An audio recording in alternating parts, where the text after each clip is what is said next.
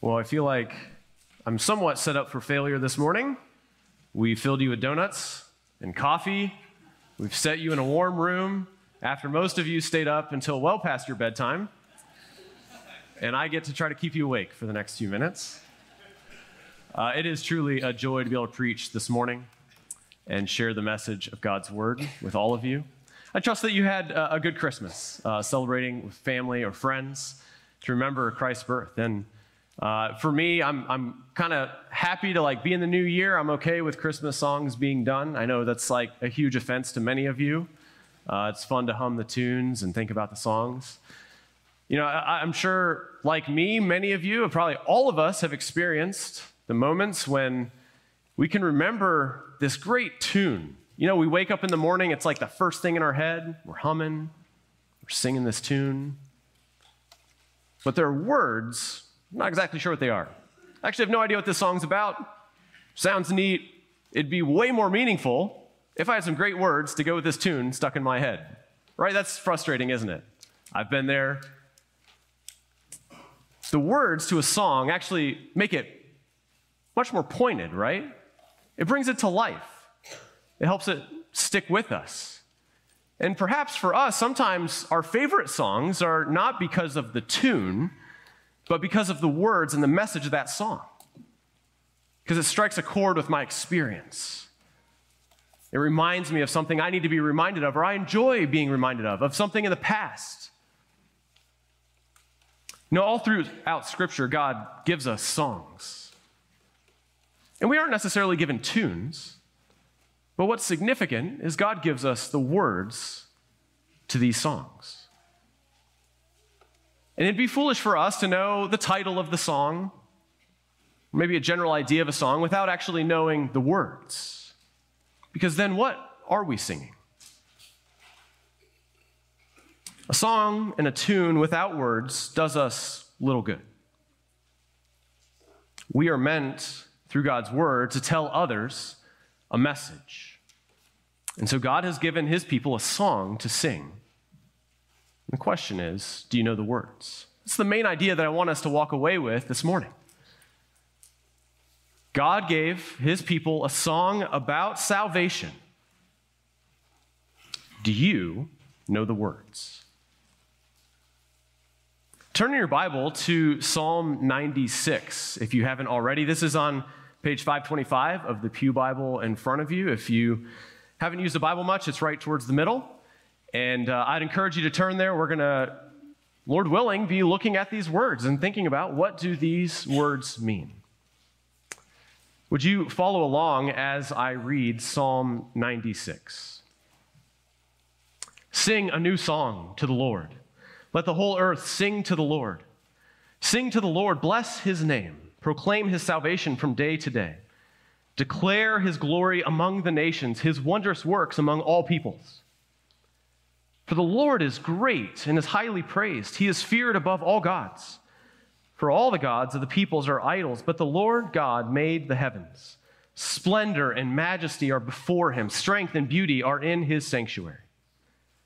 Ascribe to the Lord, you families of the peoples. Ascribe to the Lord glory and strength.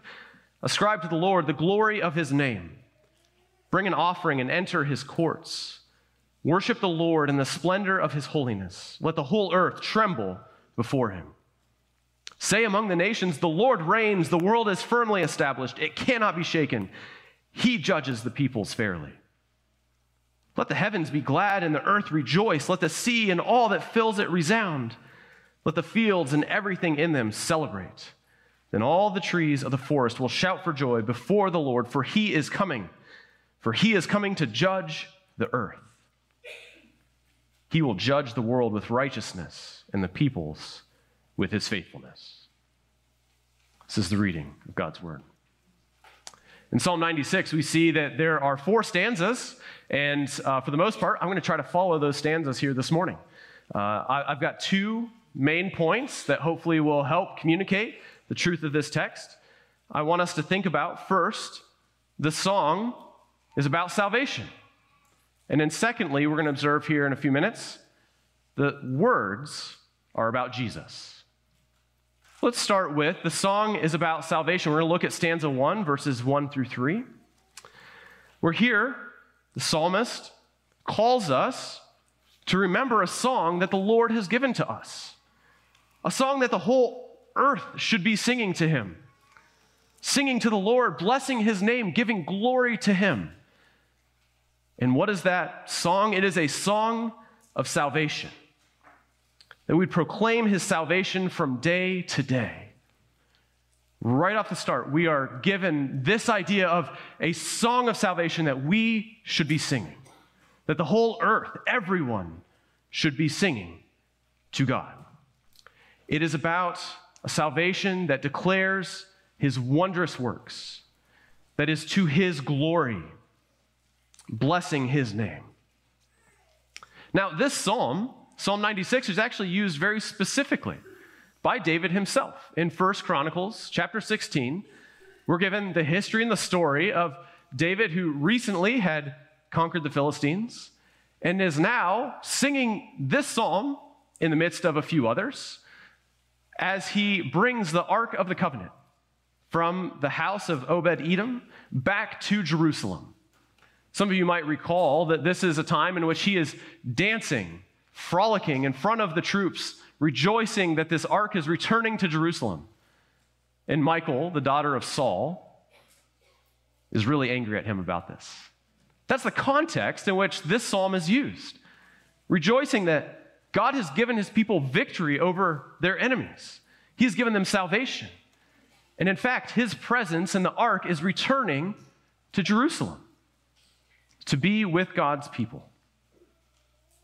This is the message that this psalm finds its context. And yet, I want to press us right here from the beginning that this message of salvation goes far beyond what David and the Israelites were experiencing. This message of salvation was something promised from earlier than even David himself. Now, to Adam and Eve, who suffered pain and the anguish of sin, of a broken world that broke relationships and quite literally broke this earth, bringing a curse. And to them was promised a deliverer who would bring salvation, who would restore mankind's relationship with God and with one another and with earth, that earth itself would be restored. And that deliverer wasn't anyone who was before David, and it wasn't King David himself, and it wasn't David's immediate son, but it was promised to David's seed. And just as we spent the last few weeks thinking about Christmas and leading up to rejoicing in Christ's birth, is a reminder that David's son is Jesus Christ, fully God and fully man, who came to this earth to bring salvation, to restore what was broken. A message of salvation that should be sung to the nations. That Jesus lived a perfect and holy and sinless life and yet he died on the cross. He paid the penalty for sin that you and I deserve. And he died that death for us. Oh, but he didn't stay dead. Yes, he died to defeat sin, and yet he rose from the grave to proclaim victory over death itself. See, this is the message of salvation that even here in the psalm we are reminded to be singing the salvation that the Lord Jesus Christ died for us. And if we are to repent of sin, to turn away from it, and to trust in Him, we can know that salvation and we too can rejoice with hope and confidence in a broken world. This is the message of salvation you and I are meant to sing. My friends, I hope this brings joy to your heart and your soul this morning. To start out in a text, here right at the beginning of the new year and to be reminded God has given his people salvation. He has done a wondrous work. And we are meant to respond by singing to the Lord and blessing his name and singing to the nations that they might hear this message of salvation. That it is Jesus Christ who has saved us. If you haven't trusted in the Lord, if you haven't believed this message, today is the day to hear this message. to turn from sin and to trust in Him. For those of you that are here who believed this message, oh, that this would be a wonderful reminder to us of what we've been saved from and what we proclaim with our mouths. That it would well up in us affections for the Lord to glorify Him and to tell others, the Lord has saved me and He can save you too if you were to trust in Him. Jonathan Edwards writes in his book, The Religious Affections The true saint, when under great spiritual affections from the fullness of his heart, is ready to be speaking much of God and his glorious perfections and works, and of the beauty of Christ and the glorious things of the gospel. Brother and sister, this should be our natural response to what God has done. Have you lost your excitement of salvation? Because life is overwhelming, because life is tiring. My friends, remind yourself of this salvation day after day, to rest in the gloriousness of God's salvation of his people. It transforms everything about our life. Everything. God has given us this salvation, and we now have the opportunity to sing to the world. Remind yourself daily of your salvation. Preach the gospel to yourself. It will strengthen you day after day to continue on. And yet, I can stand here and tell you, remind yourself of salvation. But if you don't think about the words of salvation and what that song is, it can become meaningless. How has God saved you? What has He saved you from? And this psalm is going to continue on to tell us hey, think about the Lord, think about Jesus. It is not just that this is a song about salvation, but this is a song that gives us words that are about Jesus. So, my second point the words are about Jesus. We're going to look at the final three stanzas of this psalm and reflect on what are we told about Jesus. Hopefully, as we read through this psalm, it stood out to you very quickly. The word Lord in all caps is used many, many times. 11 times in 13 verses. That should be significant to us. This psalm is not about you and me. Who's it about? The Lord. The Lord Jesus Himself. And I want to give us three words to remember about Jesus as we walk through these stanzas. The first of which is that Jesus is greater. Look at the second stanza, verses 4 through 6.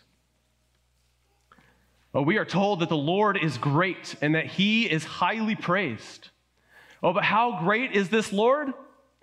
Oh, he is greater than all gods. Any idols that you and I can dream up and imagine, oh, God is greater than them. He is the greatest in the universe. And how are we reminded of that? Oh, just look up. Just look up to the splendor of the heavens. The majesty that is before him at his feet is the majesty of the heavens that is far above our head, is at Jesus' feet because he created. Jesus is greater because he is the creator. John chapter 1 reminds us of this. The one who came to save us is the one who created. And so we sing a song that is about Jesus who is greater than any God and any idol, anything else in this life that we think might have power over us. See, idols are things that we create, and we create them by either fearing them or giving them more value than we do to God. We fear them more than we fear God, or we give them more value than we give to God.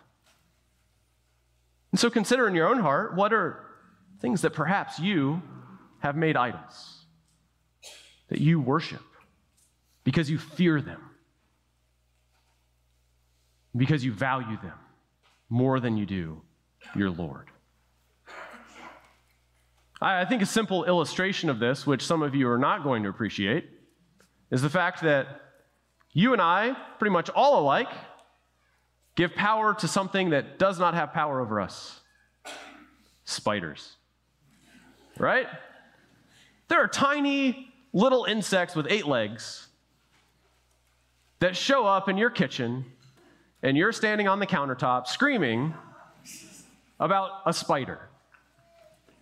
Why? How, how, really, in this room of a few hundred people, how many of us actually know someone who has died of a spider? I'm guessing none, and if you have, I'm really sorry. There, there are spiders that can kill people, but it's very rare. And for those who are poisonous, we have antivenom, and there are ways that we can be saved from spiders. But the fact is, I could wager that all the spiders in your life, you could step on and end them immediately and yet you fear them. Why? Because in your mind, you've given that spider more power than it has. It is less than you, it has less power than you, it holds nothing over you. And yet, you are fearful of it. And you do things in life that are not rational, that do not make sense, because of a tiny spider.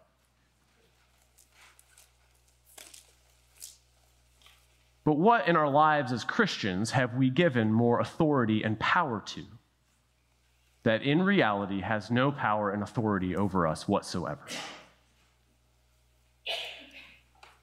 I think for some of us, it could be another person, a family member, or perhaps a boss or a client that we live in fear of every day, of what we think they can do to us or the power that they have over us. Perhaps it is something as simple as money or the lack of it, or the frustration of sickness and disease that we can't control. And it seems in everything we can imagine in this life that those things have power over us and they control us. But my friends, they don't because Jesus is greater. He is greater than any idol that we can create and imagine that we think we need to worship to make life work. And so the question we have to ask ourselves is can we submit those things to God's control? They're under His control, He is over them. Can we humble ourselves and submit to the Lord's control in my own life? And therefore, to approach life to say, yep, there are things that are terrifying in my life. I cannot control them. But I can trust that Jesus does. Why? Because he's given me a song about salvation. He has already defeated the greatest foe I could ever have sin and death. And if I can trust him for that, I can trust him in all these other areas to have power over all other gods. And so don't let the world say of you, you say Jesus saved you, but you clearly don't think you can be saved from this earthly thing. Look to God's creation. Remember, yeah, Jesus created this. Jesus is greater. The second word of this song is that Jesus is worthy. Jesus is worthy, and we're going to see this in verses 7 through 9. Here we are told to give to the Lord, to ascribe. All right, this is mentioned in, in, in a couple different ways. Uh, give to the Lord, ascribe to him, you families of the peoples. All right, all people on the earth. Give to him. What are we giving to him? Uh, give to the Lord glory and strength. Give to him the glory of his name. And bring, give an offering. Enter his courts and give worship to this Lord. Jesus is worthy of our praise and of our worship. Here we are told that Jesus is the one who sits in his courts on the throne in the place of authority, of majesty. As we worship him, it is in the splendor of his holiness that sets him high and above all of us. He is perfect and worthy of our worship and of our praise and of our lives. It reminds me of the text in Romans 12 where we are told to make ourselves a living sacrifice to give to the Lord. It is honorable and it is worthy to do such a thing because He is worthy of such praise. But I wonder how many of us enter His courts without settling our hearts on His worthiness to receive our praise. I mean, none of us would dare just walk into the president's Oval Office or perhaps the king's castle as if we deserve to be there and as if we can say whatever we want to that person in authority. None of us would dare do that. But how lightly do you and I treat our time in the Word and entering into prayer before the Lord, the holy King of the universe who sits on his throne? Oh, it doesn't mean that we come into his courtroom groveling and fearful that he will strike us. No, we come in recognizing he's the one who's brought salvation. I owe him everything. I want to worship him and come with a heart of humility. And so, if Jesus is holy and perfect and is worthy of every praise, do we dare enter his holy presence with the stench of sin on us as if it doesn't matter? that we would take the time before we go to the Lord in prayer and in worship to repent of sin, to recognize where we have fallen short of the Lord's glory, and to seek his throne humbly, to bring an offering before the Lord. That we ones, we would be ones who would be quick to repent of sin as we come and draw near to the Lord. Now, how do we do this? Is it just setting up a regimen of saying, well, I, I need to repent now, I got to repent now, I got to repent now? No, let me encourage you. Actually, the way that we walk before the Lord into his courts, knowing that we can be there and yet doing it humbly, oh, is because we have studied him and we know him and we have made him great in our own hearts. So, my question for you is how can you, in the coming year, as we start a new year, grow in your affection of the Lord Jesus Christ? I think there's a lot of practical ways. One is I know a number of you read books, great. Maybe this year's like pick one book that is about Jesus Christ himself, that you can rejoice in what he's done for us. Maybe you're like an avid reader and you need to like set a higher goal and once a month you need to read a book that reminds you of the work that Jesus Christ has done. Books like Knowing God or Rejoicing in Christ or Desiring God. Right? These are all books that we have on our bookstall and in the church library. Did you know we have a church library? You can access it. You can get books for free. You got to bring them back. But you can read these books and be edified, to grow in your heart's desire to know the Lord and to rejoice in his goodness, to rejoice in his salvation, and to say, Yes, the Lord is on his throne. And the more that I know him, the more I can humbly come before his throne, praising him, glorifying him, because he is worthy. But not just to read books, we should read books and then go talk to other people. Talk to fellow Christians. Remind them of God's goodness to you of Christ's majesty. It's part of what we should be doing as Christians. It's telling one another, reminding one another the truths of the gospel. So go read a good gospel centered book and then go tell somebody about it. Encourage them to worship the Lord as the one who is worthy. But also for us to take that time in prayer and to be in his courtroom, to be before his throne, giving to him the glory that is due his name. Not just requesting for help. Yes, we should lay our requests before the Lord, but to go into his courtroom singing his praises daily. Would you commit to opening your day and ending your day in prayer to the Lord? To glorifying him? We practice these spiritual disciplines not just for our own good, but in humility before the God who is due these things, that he would receive the honor and the praise due his name.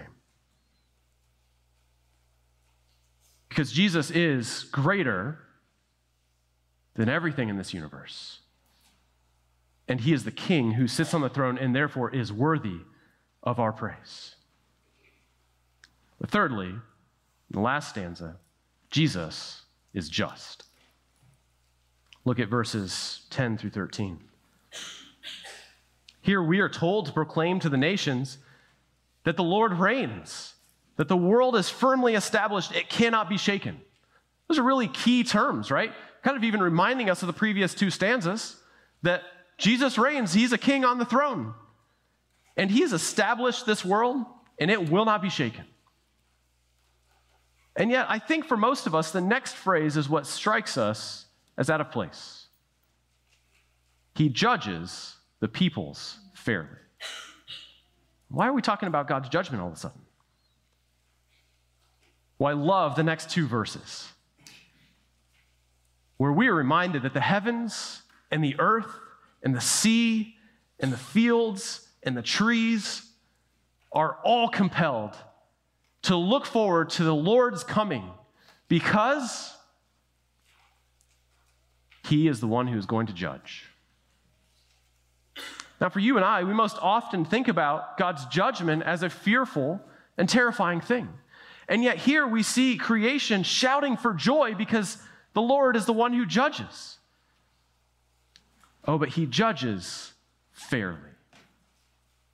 And he is the one who judges with righteousness and with faithfulness. Michael Reeves puts it in his book, Rejoicing in Christ. He puts it this way The earth rejoices because Jesus comes to it. Why? Because the one who does not judge like any, he is the one who does not judge like any other. He's utterly just and good. His judgment is all about removing evil, wickedness, and injustice. Today, the creation groans under the weight of our sin, with all its piled up death and cruelty. And his judgment means liberation from those things. See, this is why it is a joyful thing that the Lord is returning to judge, because he will judge fairly and justly. He will be the God who judges even this world and bringing it back to restoration. It is not us who are going to accomplish the justice that is needed in this world. We haven't done it in salvation, and we're not going to do it in all the other areas of life. Does that mean we don't seek justice? No, we should. But too many times, you and I get caught up in the fact that we think we can accomplish all the justice needed, that this world will be a great and perfect place to live. Uh, I don't want to be like a late Scrooge to Christmas and, and the beginning of a new year, but in 2023, everything is not going to be perfect. There will be injustices, and many of those will be against you and me. Are we called in this text to go resolve all those injustices? No. Our attention is drawn to the one who promises by his faithfulness and through his righteousness, who is worthy to be the judge our attention is drawn to Him, that He will make things right. He will make all things right. And if we don't cry that out, the earth itself will be the one that shouts in joy that He is coming back, that He will return and restore all things. And so we remind ourselves through this psalm that Jesus is just, and that makes all the difference because He is the one who can save us and has saved us through his righteousness and through his faithfulness, he has called us to himself. See, this song of salvation reminds us that Jesus is just and will restore all that is unjust, and he will right every wrong. There are no rulers on this earth that can establish the justice that we need. There's no ruler that can make the earth firmly established like Jesus here in verse 10. And so don't get caught up in making sure we have all the right people in the Supreme Court. Those judges will only get us so far. Don't get caught up in having all the right people in authority as if that's going to fix the world. Friends, the one who is in authority is already on the throne. Are you trusting in him or the rulers of this world? Because when we sing a song of salvation, it's not about us saving ourselves or our friends saving us. It is about Jesus and Jesus alone saving us. And so it calls our attention back to the fact that we can be okay with injustice in this world. And that injustice should serve as a brutal and harsh reminder that this world is broken and that Jesus is coming again, which is the joy of our life. He is coming again to restore all things. Praise Him. And so, throughout this text, that is a wonderful gift to call our attention to the joy of salvation, is to us to be reminded that there are particular words that we need to know. Do you know them? Do you know the words of salvation, of this salvation song? I'm actually going to invite the musicians to come up. We're going to conclude our service in song. And while they're coming up, I'm going to remind you on the slide that Jesus is greater. Oh, friends, Jesus is worthy and Jesus is just. And that changes everything about the song that we sing to the watching world. And so put your faith and your trust in Him as we take opportunity to sing with our mouths, even in this moment, that God is on the throne, that He is the one who holds creation in his hands, who knows all things, and has died for our sins, and is the one who now reigns forever. And so stand and sing, Behold our God.